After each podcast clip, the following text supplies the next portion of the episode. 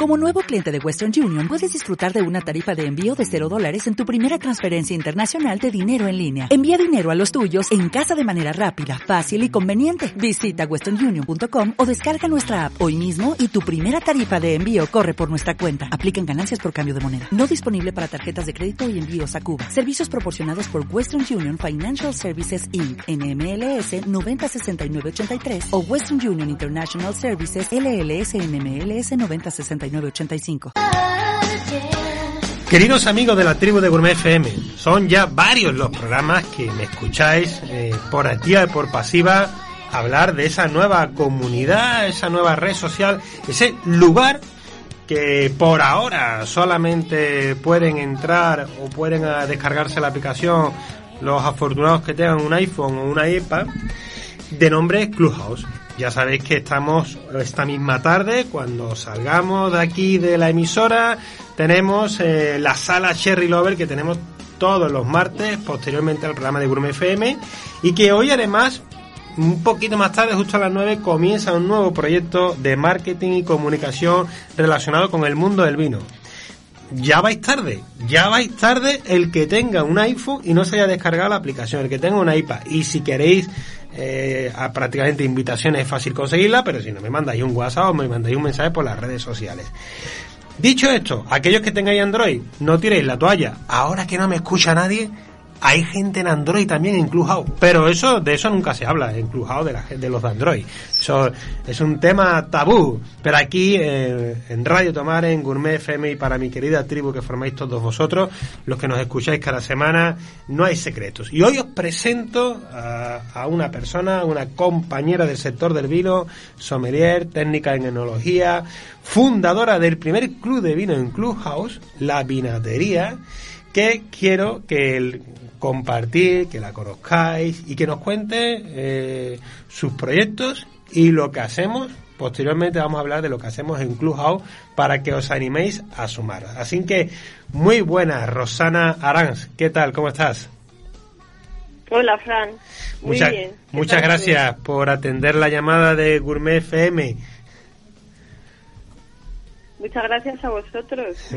Estamos aquí un poco, eh, la, la radio eh, es un poco así en modo Clubhouse, ¿no? Donde eh, no nos vemos, eh, lo más que podemos vernos con, es la fotografía de nuestro perfil y compartimos a través de la voz. Cuéntame, Rosana, para que la, la que la comunidad, para la tribu, que también tengo que decirte una cosa que no te he avisado. Por habernos cogido el teléfono ya formas parte de esta tribu. Nosotros hoy tenemos en la mesa un almeriño, un vino de uva albariño de Almería, de la Alpujarra almeriense. Así que con ese vino es con el que hoy la tribu celebra su, su encuentro semanal. No sé si te gusta el plan. Me encanta, me encanta. Bueno, Rosana, vamos a, a profundizar un poco. A mí me gusta siempre eh, que mostrar a las personas desde sus primeros pasos, ¿no? Porque al final, muchas oyentes o seguidores o incluso emprendedores que se quieren animar a desarrollar el proyecto en el que uno ya se encuentra caminando, eh, no sé, a veces desconoce que previo al lugar donde nos ubicamos ha habido un camino que recorrer, ¿no? Eh, como a nosotros que también nos gusta el tema del Camino de Santiago, antes de llegar al Obradoiro hay un largo camino que recorrer andando. Entonces, Rosana, eh, a mí me gustaría que empezáramos por el comienzo. ¿Cómo llegas al mundo del vino? ¿Cómo llegas a, a, a formarte? ¿De dónde aparecen esas inquietudes? Vale, bueno, pues hay que remontarse un poquito... un poquito atrás, un poquito mucho. Eh, creo que tenía veinte años, me parece, que empecé a... Bueno, vivía en Mallorca y en uno de... Trabajaba en sala y uno de... Cuando terminábamos los servicios, pues el sumiller, pues al final, eh, bueno, pues hacía como una especie de... de bueno, de, de hacíamos la cena o la comida o lo que fuese y siempre habría algunas botellitas de vino para él y para los... los ayudantes de, de sumillería que tenía. Y entonces, pues bueno, yo así curiosamente iba escuchando y un día a otro, un día a otro me picó la curiosidad y empecé un poco a unirme a, a, a ese grupito, ¿no?, de, uh-huh. de catadores eh, oficiales. Entonces, bueno, ahí empezó un poco todo, ¿no? Yo notaba, o según me decían, que, que tenía bastante facilidad para, para oler y para encontrar según qué cosas, que a lo mejor era más, más complicado. Y, y la verdad es que sí, que yo siempre he tenido muy buen olfato. Y entonces, pues bueno, eso fue un poco el primer contacto. Luego ya después, con el paso de los años, eh, me vine a vivir aquí a Salamanca, que es donde vivo actualmente, uh-huh. y donde he echado raíces. Y bueno, pues ya con la curiosidad ya abierta, pues para llenarla, pues había que, que llenarla de formación. Claro. Y entonces pues fue lo que hice, hacer mucha formación.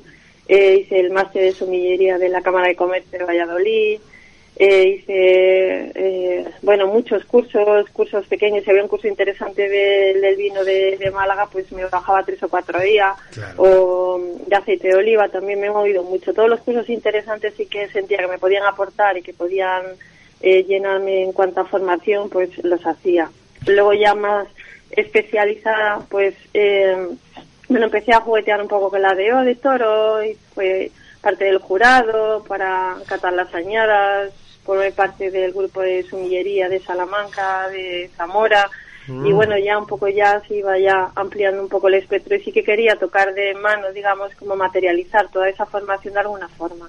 Ajá. Entonces me fui a hacer unas prácticas en, en, en Atrio, que entonces era el, el restaurante con la carta más interesante y mejor a nivel nacional, sí. Y allí me aceptaron. Entonces tuve unos meses y sí que pro, puse, pude comprobar in situ pues cómo se gestionaban esas cartas, cómo se asesoraba, cómo se conservaban los vinos, qué diferencia había entre unos y otros y mucho más, ¿no? Porque esto, tú que lo sabes también, que eres del sector, sabes que esto es inmenso y la formación no acaba nunca. Es verdad. Y luego ya después de, de terminar en, en el Atrio, pues bueno, quise dar un poquito, subir un poquito más el escalón y decidí probar con el que era el mejor restaurante del mundo en ese momento, que era el restaurante Noma, que estaba en Copenhague, en Dinamarca. Y bueno, después de muchos meses, de muchos emails, pues conseguí conseguí me aceptaran. Estuve haciendo prácticas unos meses, luego estuve trabajando otros cuantos meses, y para mí fue la mejor experiencia. La mejor experiencia no solo profesional, sino también personal, aparte de, de la experiencia de traer a mis hijos al mundo, porque es que eh, Dinamarca es completamente diferente y, y es que te, te mudas la piel. A mí me dio la vuelta como un calcetín en todos sí. los sentidos. En cuanto al restaurante, es que era súper cercano, súper sencillo, a pesar de ser y en el sitio en el que estaba, que en aquel entonces competía con el Celler Can Roca y con los mejores restaurantes a nivel mundial, y me parece que es que es una forma, totalmente es la identidad que tiene el danés, ¿no? Súper cercana, súper llana, de dar la mano a la gente que viene al restaurante, ni manteles, ni demasiado avalorios, ni accesorios, simplemente comer, disfrutar, un buen asesoramiento en cuanto a los vinos, que ahí aprendí muchísimo, muchísimo, muchísimo. Y, y luego ya pues eh, estando allí, pues bueno, luego ya me quedé a vivir casi cuatro años, iba y venía de España a Dinamarca, entonces había muy buena, bueno, sigue existiendo, muy buena conciliación con la familia y me permitían viajar cada dos, tres meses a España. Oh, y bueno, bueno y, y el objetivo era un poco hacer un proyecto familiar para irnos todos para allá y, y bueno, y terminó. Entonces pues ya a la vuelta, pues eh, sí, yo seguí formándome. Uh-huh. Lo único que entendí que me, me correspondía hacer ya como cerrar un poco el, el, el ciclo y hacer algo de formación ya de manera definitiva, y no, que luego no es verdad, porque es que luego me enrollo, me enrollo, me enrollo en más cosas, porque no sé estar tranquila. En cuanto a la formación, me gusta siempre estar metida en algo. Entonces hice en el Basque Culinary Center el marketing, o sea, el máster que hay de marketing, de enomarketing. Sí. Y que estuve casi nueve meses en Donosti viviendo allí y, y bueno, ha sido un poco eh, bueno, pues ahí a nivel ya global con ponentes punteros a nivel nacional, pues conocí a muchos bodegueros, muchos elaboradores, todo lo que te provee el enomarketing, que es tan grande, ¿no? Claro. Que tocas esa parte del vino con el marketing tan interesante, tan importante y necesaria en todos los sectores. Y, y luego ya lo último que hice fue ya, cuando ya iba tocando palos, ya iba, digamos, a, se me iban abriendo otras posibilidades y otras cosas que me iban despertando curiosidad. A mí el campo siempre me ha gustado muchísimo, muchísimo. Entonces yo creo que me faltaba esa parte técnica, que a lo mejor no me obligaba a invertir mucho tiempo, estar cuatro o cinco años a hacer eh, no sé, pues eh, enología, pero sí que sí. quería tener quería tener una base y un contacto más más firme, y entonces hice el técnico de enología, y eso fue eh, el, bueno el, el final, digamos, entre comillas, porque como te digo, no no termino de, de desconectar con, con la formación, y ahí pues toqué toqué campo, toqué químico, toqué levaduras, pHs y, y, y bueno, pues tengo una visión no a cien por ciento, un giro de trescientos sesenta, pero me puedo quedar en el trescientos o en el doscientos cincuenta a nivel general y en torno al vino. Pues sí, la, la... Así es, esos fueron mis comienzos y prácticamente mis finales. Bueno, la, eh, no, no es poco, ¿eh? eh sí, eh, es un recorrido apasionante, y ahora me toca preguntarte, eh, bueno, no, no, no, me gustaría saber cómo fue tu primer día en Atrio, es decir, cómo, cómo, cómo te sentiste ante a, el entrar en un mundo donde, bueno, estamos hablando de, de palabras mayores, ¿no? Eh, ese contacto con la alta cocina, con, con, cómo, cómo lo sentiste, cómo fueron esos días. Bueno, yo recuerdo el primer día, me sentía bastante pequeña, porque aquel, aquel engranaje que se pone en movimiento cada vez que se abre el servicio, empieza la gente a venir a comer, todo ese, ese esa maquinaria de, de mantelería, de cubiertos, de la mise en place, de, de esa comunicación entre sala y cocina, ¿no? Y, y hacemos esto y maridamos con aquello. Y o sea, fue fue muy bonito, muy interesante, porque porque lo vives desde el principio y por primera vez, ¿no? Y entonces eh, yo estaba pues muy muy muy abierta, con los ojos muy abiertos, sin perderme detalle, y, y también veía un poco cómo funcionaba todo en, de manera interna, ¿no? Y luego también el perfil del cliente que va a ese tipo de restaurantes, ¿no? Que hay, pues son perfiles muy diversos, ¿no? Del que viene a que le mimen y le cuiden, ¿no? Y ponme eh, lo que creas conveniente que me tienes que poner. Yo me dejo asesorar de principio a fin, que yo creo que eso es lo ideal cuando vamos claro. a sitios así. Y al que viene un poco con una idea un poco más cerrada, ¿no? Que yo creo que a lo mejor confunde que es otro restaurante más. No, no lo es, porque ese tipo de restaurantes lo que ofrecen son experiencias al final. Claro. Y yo creo que cuando vas lo que tienes que hacer es disfrutar de esa experiencia, ¿no? Y, pero bueno, van un poco así como cuadriculados, yo quiero esto, quiero aquello, vale, pues bien, uh-huh. ¿no? Está bien para mí, yo aprendí, aprendí mucho, ¿no? Pero lógicamente eh, eh, siento que, que, bueno, que lo que decía antes, ¿no? Que son sitios especiales y que hay que ir con otra, con otra mentalidad. Y luego en cuanto a la carta, pues yo la conservo todavía. Uh-huh. Eh, tiene, tenía referencias de vino de prácticamente de todo el mundo, hasta de, de Israel.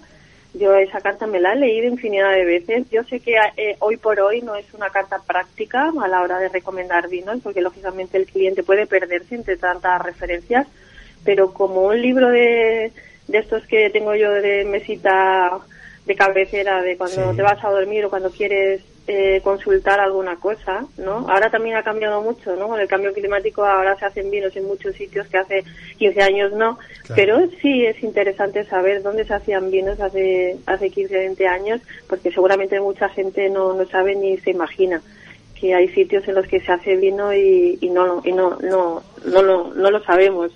Entonces, pues Eh, en ese sentido también. Y luego con el con el sumiller, digamos, con el, el sumiller oficial, sí. pues yo cada día, pues bueno, Rosana, mañana vamos a eh, vamos a estudiar un poquito, la de, vamos a ver Burdeos. Entonces yo me cogía dos o tres días, me ponía a estudiar Burdeos de arriba abajo, de pe a pa, y luego pues a los dos o tres días pues eh, yo soltaba ahí como un papagayo todo lo que tenía en la cabeza, y bueno, y teníamos ese feedback, ¿no? Que Qué es bueno. la manera de aprender, ¿no?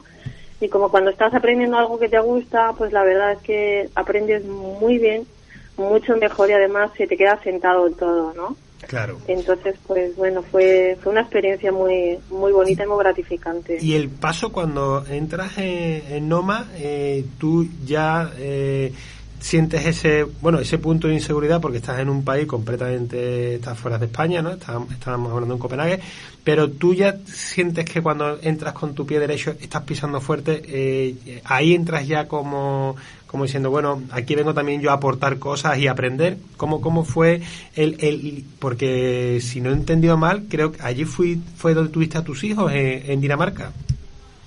No, los hijos ah. los he tenido aquí en Salamanca. Ah, vale, vale, vale, vale. No, los tenía, yo los hijos los tenía. Ah, te lo, tú ya los tenías y te los llevaste y te los llevaste a, a Dinamarca. No, no, no me los llegué a llevar. O sea, ah. yo en principio el objetivo era eh, en mi, mi, mi proyecto, digamos, profesional, ¿no? Hacer unas prácticas, lo que claro. luego ya se alargó porque luego me, me contrataron y estuve unos meses. Qué bueno. Y luego ya... Pues claro, eh, esa era una experiencia profesional que no podía desaprovechar. Totalmente. Entonces en esos cuatro años intentamos hacer, mi, mi, mi pareja y yo, hacer como un proyecto familiar para que todo pudi- pudiésemos claro. ir, pero bueno, él es matemático, en cuanto a educación allí las cosas son distintas y bueno, intentamos congeniarlo, pero no pudo ser, pero al mm. final yo estuve cuatro años yendo y viniendo de España a Dinamarca. Cuatro años. Que, Así que, fue. Y, eh, bueno, la, eh, para que vea que... que muchas veces las cosas no son fáciles, eh, sí. la conciliación familiar dentro de la hostelería nunca es fácil, y más sí. cuando se está fuera. Y, y no puedo evitar preguntarte, ¿qué, qué turnos de qué turnos de trabajo teníais? Porque muchas veces, mmm, creo que tú vas a entender por qué te hago la pregunta, la gente ve los restaurantes con estrella Michelin, la gente ve llega al restaurante a comer, ve ahí el camarero impoluto que parece que no ha dado un palo al agua en toda su vida porque está... impoluto, ¿no? Y dices tú, pero es que este hombre mmm, lleva en sus espaldas de esa manera que con tan sublime y tan elegante muchas horas de vuelo, ¿no? Cuéntanos un poquito cuál sería el turno de trabajo de un, de un día corriente. Vale, bueno, pues allí habría, había tres turnos. Había el partido, había el turno seguido de mediodía y el turno seguido de, de noche. Entonces, pues cada semana nos alternábamos, ¿no? Entonces, bueno, pues, pues es muy democrático, ¿no? Pues eh, bueno, es mucho mejor que todos quizás, pasamos. Quizás que aquí, ¿eh? ¿No? Que aquí aquí en España seguimos todavía trabajando mucho con el turno partido. Totalmente, totalmente. Así podías un poco, pues eh, si tenías cosas que hacer por las mañanas, ¿no? Pues ya sabes que podías hacerlas en la semana que tenías de noche, claro. de tarde, y al revés, podías... tener la semana de mañana pues podías disfrutar de las tardes noche, ¿no? y, la, y en el y... partido era el peor. Claro, claro, claro, no, no, es que, es que, es que él, yo no sé, eh, como decía un amigo mío camarero, dice el que inventó el turno partidos para darle una pata a las pinillas, porque re- realmente, realmente te, te, te rompe la alimentación, es un descontrol de sueño, porque todo, todo va ahí. Pero te quiero preguntar, ¿qué, eh, ¿qué experiencia tenías tú cuando estabas en Noma en relación a los vinos españoles? ¿Había en aquel momento presencia de Rioja, de Ribera, o de Cava, o de Jerez? Y sí que, ¿cómo, cuando tú llegas allí, eh, ¿qué, qué te encuentras? Yo, ya no de los temas internacional, ¿no? Que, que supongo que sería súper amplio, sino de lo, de lo nacional nuestro, ¿hubo algo allí que te sorprendió? ¿Vinos que había que tú esperabas que no estuviese, o vinos que faltaron? Sí, bueno, yo, eh, lejos de lo mejor que podemos pensar, es verdad que básicamente era una carta ochenta por ciento era todo internacional, pero había presencia de España, pero en aquel momento había, creo que había algún Ribera, algún Rioja, pero solo uno, ¿eh? Un Ribera, un Rioja, no recuerdo ahora, ¿eh? Pero sí que recuerdo que había mm, más vinos catalanes, ¿sabes? Mm, mm. Más incluso que mm, Riojas y Riberas, que creo que recuerdo que solo había una referencia de cada uno, ahora no recuerdo cuáles eran. Claro. Y me sí que me llamó la atención, sí que me llamó la atención, sí. Mm, es que... Y luego también pues había... Eh, vinos de bueno, vinos daneses, que hay personas que no saben que en Dinamarca se hace vino, y si se hace, a lo mejor no tienen eh, la presencia ni, ni ni el empaque que a lo mejor que tiene el resto de vinos en otros países, pero sí que sí que tiene. Y además recuerdo que, que me ofrecieron estando allí, porque muchas de las viñas de, de parte de los vinos que estaban allí son de la zona donde donde está, bueno, donde el El, el rey, digamos, ¿no? Bueno, que no que no es rey, pero sí que es súper accesible, ¿eh? Si querías ir a ver las viñas sin problema, y, y bueno, pues eso, como como algo anecdótico, ¿no? En cuanto a, al tema de los vinos de, de la carta, pero una carta muy pequeña, ¿eh? Sí, se ¿no? renovaba cada estación, eh, se estudiaban los vinos, se probaban todos, cada vez que se cambiaba, recibíamos muchos vinos, lógicamente, de muchos sitios, y entre todos los probábamos y los catábamos, y todo era muy unánime. Allí en ese sentido, aunque éramos los que yo había venido, bueno, estaba, era de fuera, digamos, ¿no? Que te acogen desde el principio, te dan la enhorabuena. Además que fue muy bonito porque... porque el, el primer día cuando venimos, porque yo, fíjate que es que yo fui la primera, la primera, la primera española y la primera mujer que viene a hacer prácticas en la sala, o sea, en la bodega. Siempre uh-huh. tenemos el, el, el, el conocimiento de que hay gente que va a hacer prácticas en cocina y es lo más extendido, pero yo fui la primera, la primera española, la primera persona, vamos, persona, mujer y española, haciendo prácticas ahí en bodega. Así que a mí me dieron la enhorabuena, pero como a todos. La enhorabuena no, perdón, la bienvenida, como a todos, ¿eh? Cada vez. Yo recuerdo que estábamos todos allí, los de prácticas allí, los de cocina. Yo era la única que estaba en sala con el uniforme diferente, lógicamente. Uh-huh. Bienvenidos, hoy comienzan a hacer las prácticas, pues René, a todo, tal, tal, tal, tal, y a Rosana, que viene de España, o sea, súper cercanos, súper, muy respetuosos sin, y, y muy abiertos a todo lo que necesitas. Estás cómoda, necesitas algo, si necesitas cambiar un horario, si necesitas reducir la jornada algún día, nos lo dices. Muy buen trato, mucho cariño, mucho respeto por todos los que estamos allí de práctica y luego trabajando, pues con un poco más de rigidez, lógicamente, porque ya no estás de práctica, ya formas parte de la empresa, pero pero siempre, siempre cuidando mucho al trabajador desde el principio hasta el final. Ahora, eh, bueno, fuiste al básquet, para mí, yo, ojalá, sí. yo, yo cuando estuve allí el, justo el, el, el invierno pasado, en una presentación que se hizo de, de, del territorio de aquí, de la provincia de Sevilla, con la Academia de Gastronomía. Me pareció un lugar impresionante. Mm, lo dije abiertamente y lo he dicho varias veces, envidio a cada uno de sus alumnos, por tanto, te tengo mucha envidia que haya estado en el básquet. Mm. Cuéntame cómo, cómo fue esa experiencia, porque desde luego, mm, cuando nosotros hicimos la visita y nos mostraron el proyecto, eh, que fueron con nosotros atentos, cortés, elegante, nos cuidaron desde que llegamos hasta que nos fuimos, no, nos llevaron cogidos de los brazos, pero eh, como alumna, eh, ¿qué es lo que qué te sorprendió cuando llegaste y qué es lo que te, que te ha aportado en tu vida?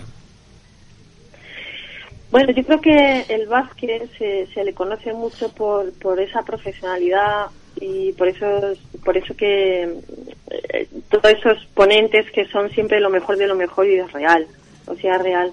A mí lo que más me llamó la atención, bueno, yo lo esperaba también, ¿no? No son estudiar allí no es nada barato, ¿eh, Fran? Ya. Entonces tienes ya. que encontrarte lo mejor, de lo mejor de lo mejor, tiene que ser así, ¿vale?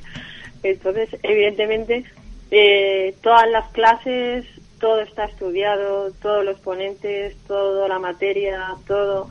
Y luego es que dan como un giro en torno a, a, la, a la hostelería de trescientos sesenta grados, en el sentido que había gente, por ejemplo, que estudiaba cocina, a lo mejor estaba el primero o el segundo año, y luego el, ter- el tercer año tocaba parte de, de tema de vinos, y el como final de proyecto tenía, bueno, nosotros tuvimos otro proyecto, ¿no? Pero el final de proyecto de era un poco como anecdótico para para hacernos un poco la idea de cuánto profesional y cuántas cuánto preparado sale la gente que, que pasa por allí. Claro.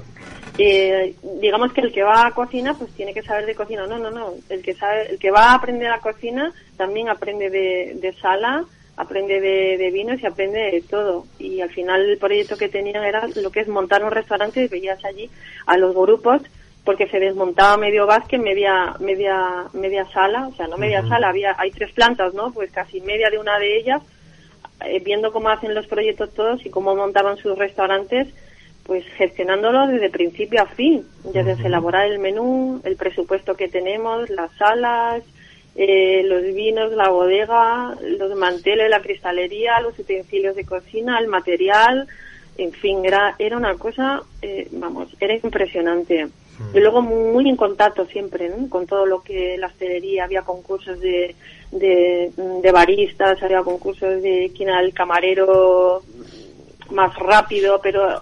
O sea, no lo organizaban ellos, pero sí que ellos eh, te proveían un poco el espacio, ¿no? Uh-huh. Había ponencias, yo fue la primera vez que fui que vi a Ferran Adrià. He visto gente súper importante, súper importante, dando charlas muy, muy interesantes, que lógicamente es el sitio, ¿no? Es el sitio, a no ser que vayas a alguna convención o algo en concreto para ver a alguien, pero yo creo que ahí es el, el lugar donde están todos, digamos, ¿no? Donde puedes tener algún... algún contacto con, con alguna persona importante en el vino y en la gastronomía. Fue una experiencia brutal. Bueno, la verdad es que al ser tan largo te tienes que ir a vivir allí sí o sí. Había gente que iba y venía, pero yo me tuve que ir a vivir allí, aunque venía a Salamanca los fines de semana. Y bueno, pues también el enclave no no quita, Hombre. no le quita, ¿eh? Oh, el sitio no, no, de... en aquella playa, pues... Maravilloso, maravilloso, vamos, para, como totalmente, tú, para, para totalmente. Aquello no es para ir venir, sino para vivir la experiencia con profundidad. Y, y, y saltas a tener un contacto con el mundo de la enología porque tienes la inquietud de elaborar algún vino, o has elaborado ya eh, algún vino personal. Sí tengo, sí que tengo ahí, eh, tengo ahí un, un medio proyecto porque es verdad que que ya me han ofrecido para colaborar en alguna bodega para para hacer algún vino. Pero bueno, lo, lo estoy, le estoy dando un par de vueltas, ¿no? Porque ya se necesita, pues bueno, ya no solo el espacio y, y el conocimiento, se necesita una inversión también, ¿no? Porque vamos a hacer las cosas bien, ¿no? Vamos mm. a, a hacer bien. Algo pequeño, vamos a intentar hacer algo mediano por lo menos. Entonces, pues bueno, le estamos ahí dándole vueltas, pero sí, sí que sería mi, mi objetivo. En, en un corto, medio, largo plazo sí que me gustaría acabar haciendo algún vino, por capricho, por saber un poco y por hacer un toque de humildad, a ver qué tipo de vinos puedo llegar a hacer yo con mis conocimientos, con mi bagaje y con mi y con mis gustos, ¿no? ¿Cuál es el final? Sí, claro. Eso sí que me gustaría, sí.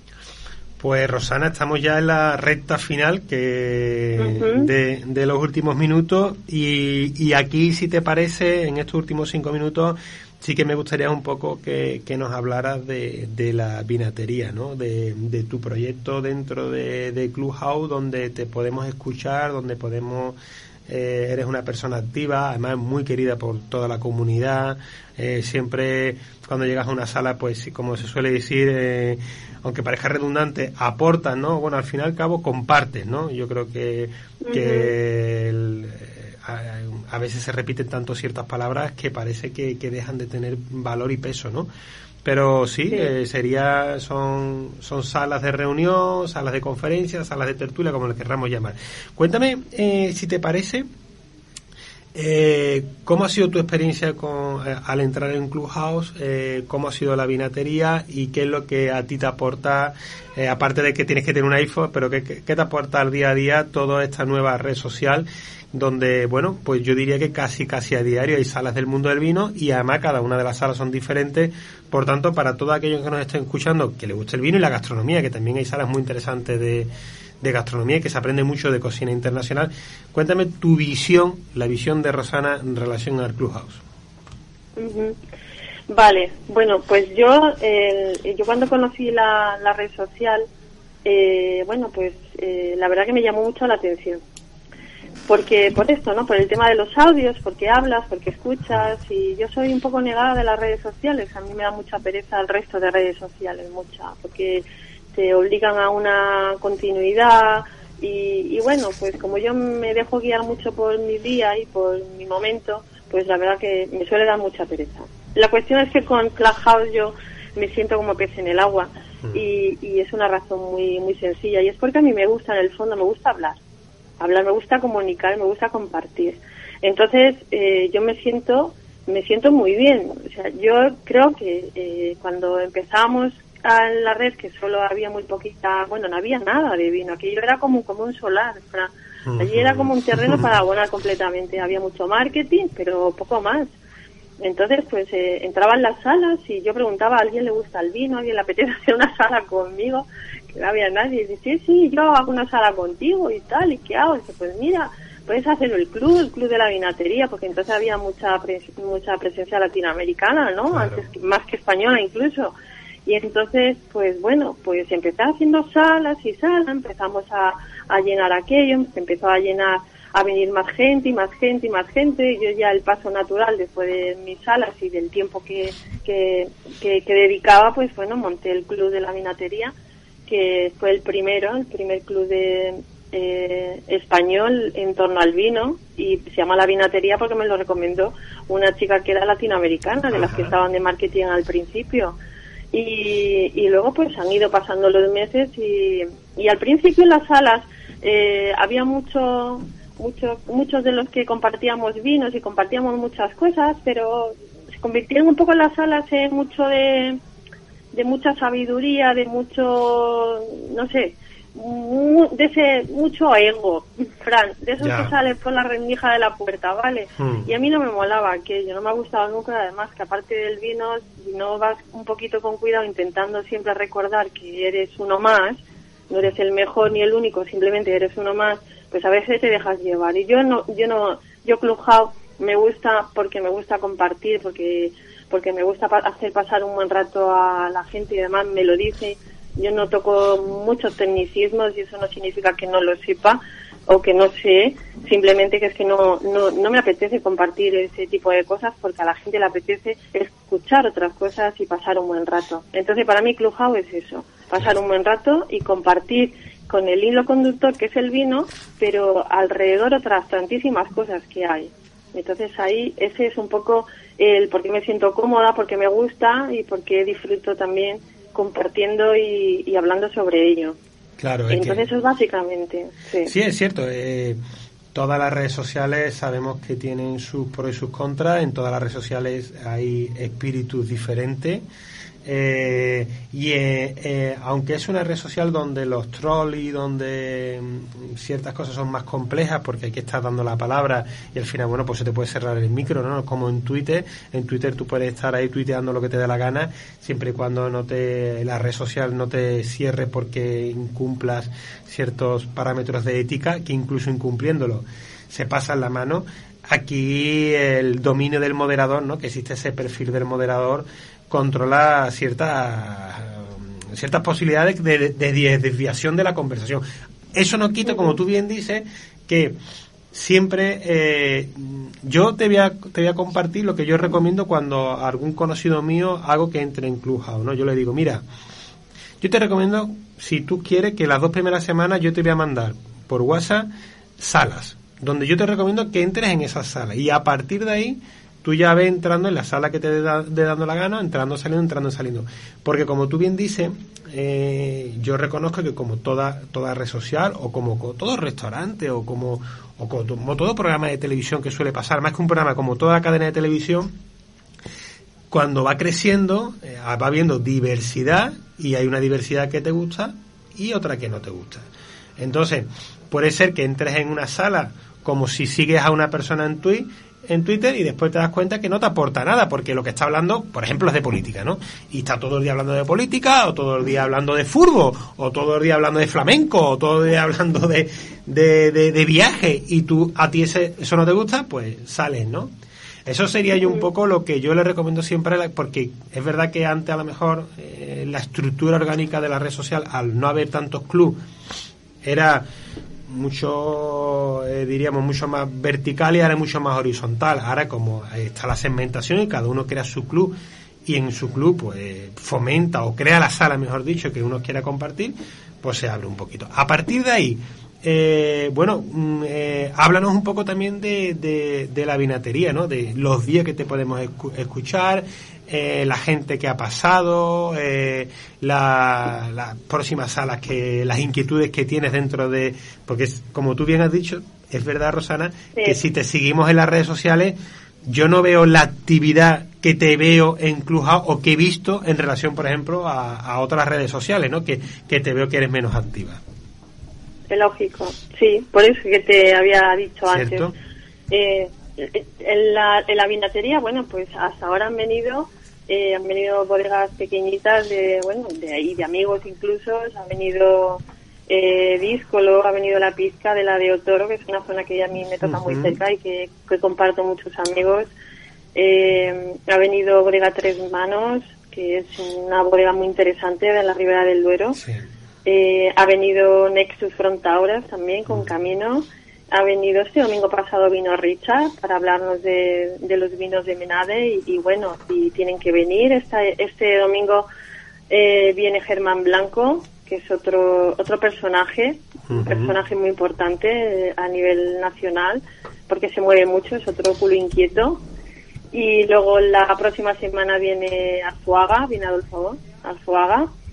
Y bueno, y viene Jiménez Espinola, qué viene bueno. Belondrade, vienen bodegas muy interesantes que a mí me gustan, que a mí me gustan, mmm, en general todas tienen algo que, que, que me gustan y me interesan. Yo tengo un perfil de bodega más pequeñito, más contenido, más mimo, más cariño, más, uh-huh. más tal, pero entiendo que esas bodegas grandes también tienen esas cosas que le dan valor y que no se, claro. que, que no les resta el que sean más conocidas internacionalmente y tengan más volumen de...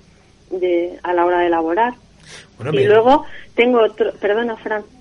Te iba a decir que Menade tampoco era muy pequeña.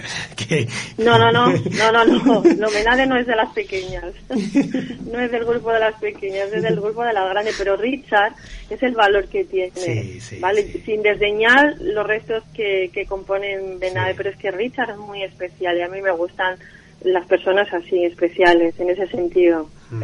Y luego, pues, eh, luego hay una, una sala, que es la que vamos a compartir tú y yo, que será a las nueve de la noche, que vamos a hablar de marketing, vamos a hablar noticias en torno al vino, vamos a hablar de ese otro toque que, que llega al vino, pero que no se habla mucho de ello y, y que es también un poco más desconocido. Y luego hay otra sala que yo voy a abrir en, en esta semana también, que es un proyecto nuevo y que se llama Figuras del Vino. Ajá. Y con gente que ha aportado al vino y sigue aportando cosas muy interesantes. Para adelantar, para adelantar en primicia, lo voy a decir aquí, vamos sí. a tener al chef del vino y luego vamos a tener a Ferran Centelles también. Ah, qué maravilla. Esos son dos de los fichajes más próximos y seguro que van a venir muchos más. Qué Porque bueno. bueno, yo tengo mis cosas, pero... Eh, a mí me, me, me gusta complicarme complicarme la asistencia. Nada, nada, complícatelo. Bueno, ahí también, eh, vamos a, si te parece, eh, vamos sí. a recordar días y horas de cada una de las salas, porque aunque esto al final, el que lo está escuchando ahora sí. mismo por Radio Tomare no podrá sí. darle para adelante y para atrás, pero si lo está escuchando a través de los podcasts, de Spotify o de Apple Podcasts o de iVoox, o de la página sí. o de la página web incluso de, de Tomare Gourmet, eh, de perdón de Radio sí. Tomare, eh, dime nombre de la sala, na, eh, o mejor dicho dime el nombre del club eh, que y el sí. y la hora de la sala y así se pueden tomar nota. Vale, bueno, el club es el club se llama La Vinatería de Clubhouse, sí, así tal cual. Las salas son, yo tengo, eh, hasta el momento tengo la sala de los domingos, que es el magazine de domingos, que se llama Domingos y Bodegas, y es sí. a las seis de la tarde los domingos. Vale. Luego, el jueves a las seis de la tarde será Figuras del Vino. Los jueves a las seis de la tarde, Figuras del Exacto. Vino. Exacto. El, nue- el, el martes a las nueve... Pues sí. la sala que comparto contigo de marketing y marketing. turismo y no marketing y noticias del vino. Eso es. Perfecto. Y después tienes algo que he visto de, de sí, tema de mujer, ¿no? Exacto, sí. Eh. Exacto. Y luego los viernes, no, los, los viernes a las siete somos sí. nosotras. Es mm. la sala de vinos y mujeres. Pero pueden entrar también ellos, ¿no? No, ellos no pueden entrar. ¿Sabes? Ah, ellos no pueden entrar. Ah. No, no, no, no. Ese es el espacio solo para mujeres. Vale, vale, vale, vale, vale, vale. Solo para nosotras. Sí, hablamos bueno. de nuestras cosas, que en las cosas vamos a tomarnos un vino y hablamos del vino y a veces pues hablamos de, de otras cosas bueno. que no tienen que ver con el vino. Guay, no es que vi, lo vi el otro día publicado, no sé si fue en Instagram y yo sí. eh, y yo digo, digo no, no, bueno, el el el, el viernes Eh, pasado es que estuve yo en un tema en una, trabajando, entonces yo por la tarde no entré en ningún momento en Clubhouse y no lo vi. Sí. Bueno, pues ya tenemos la, las cuatro salas de momentos recurrentes eh, para poder disfrutar, para aquellos que nos estén escuchando que tengan Clubhouse, que tengan un iPad, un iPhone, o si tienen Android y encuentran el camino de cómo entrar. Hay quien entra, yo no sé cómo, pero eh, al fin y al cabo... Yo tampoco, yo tampoco. Y mira que tengo amigos que tienen Android que están intentando, pero no no, no consiguen encontrar la puerta secreta. Ya, no creo que sea fácil, ¿eh? No creo no. que sea fácil, pero bueno, tampoco va a tardar mucho en llegar no. a Android. Es y... cuestión de semanas a lo mejor. Y ahora ya para, para terminar en este robo que te estoy haciendo de tiempo, que ya he le comentado al compañero de control que lo vamos a dividir, Rosana, en dos entrevistas, en dos días, porque no me cabe en un programa entero, ya me he comido eh, otra entrevista, pero me parece tan interesante todo lo que me estás contando. Me gustaría eh, en el último minuto final, mmm, eh, ¿qué proyecto tienes ahora a la vista? ¿Estás pensando, tienes algún proyecto laboral, algún tema que quieres, que tienes pensado formarte? Ese vino que tú me dices que tienes esa inquietud... Eh, están dando, eh, cuéntame el mañana. Vale, el mañana de, de, de Rosana, de mi marca, porque yo tengo uh-huh. mi marca personal que es Rosana Vinos San Mor, antes de que llegara a Clubhouse. Ajá. Y no sé, el, el, el proyecto de Rosana es una plataforma de formación, de formación online que tiene que ver con el, con el vino. Exacto, ese es el, el, el futuro más inmediato y, y va paralelamente con la elaboración de, de ese vino que, que Dios dirá.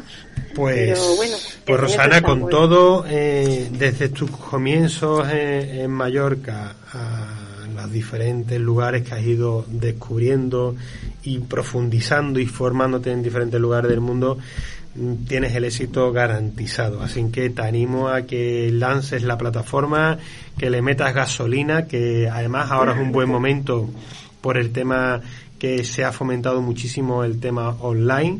Y, uh-huh. y te animo a que a que des los pasos oportunos, que vista la fotografía aérea, diríamos, de, de tu recorrido en el mundo del vino, tienes muchas cosas que seguro que lo vas a hacer bien, porque has estado con, con, con los mejores, y cuando uno uh-huh. convive con los mejores, pues salen las mejores cosas de uno. Eso, eso es siempre cierto, ¿eh?